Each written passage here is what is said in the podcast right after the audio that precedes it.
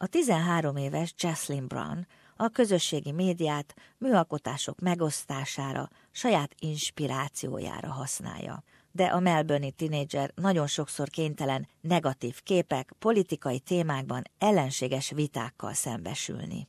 I've seen people just um, just being really horrible to each other. I find that confronting as well as, you know, those big scale news stories, but like the, like you know how stuff happening like around the world, stuff like that is quite is confronting. But people sort of tend to I tend to switch up like try to switch off about it because a lot of it's too kind of confronting to process. Some parents wonder how to handle world news with their young children.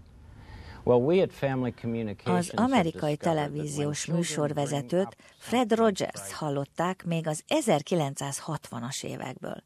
Televízió műsorában akkoriban azzal foglalkoztak, hogy a hírekben szereplő tragikus eseményeket a gyerekekkel megbeszéljék, feldolgozzák. A szülők évtizedekig aggódtak-e probléma miatt. John Nicholas, az ifjúsági mentálhigiéniás szolgáltató, a Reach Out munkatársa Ausztráliában. Azt mondja, a közösségi médián keresztül érkező rossz hírek hihetetlen mértékben zavarják a fiatalokat. Now with social media, that news is entering their world uh, sometimes very unexpectedly. They might be looking at one thing and see this come across uh, their feed. So we're seeing a different way in which young people are consuming media, uh, and also the continuous nature of this is a phenomenon we haven't seen before. A jelenség az úgynevezett online trolling, kiszúrni és zaklatni, szidalmazni másokat a világhálón, elsősorban a közösségi média platformján, ugyancsak aggodalomra ad okot. Jesslyn Brown azt mondja, sokszor fél attól, hogy a hálóra feltett véleményét vajon hogyan értelmezik. Because I don't have a very large following, I don't get too much hate, but I feel like if I if I did get more and I was express and I was very loud in expressing those opinions,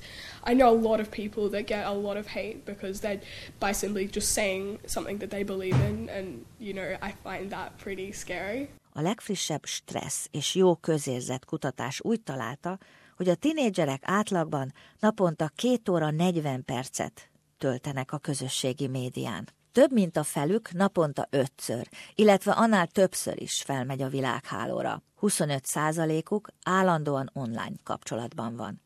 A Reach Out egy online adatbázist alakított ki a Twitter támogatásával, mely forrás segítségével a fiataloknak bizonyos zavaró tartalmak esetén nyújtanak bíztatást. Néha egy kis szünet is sokat segíthet.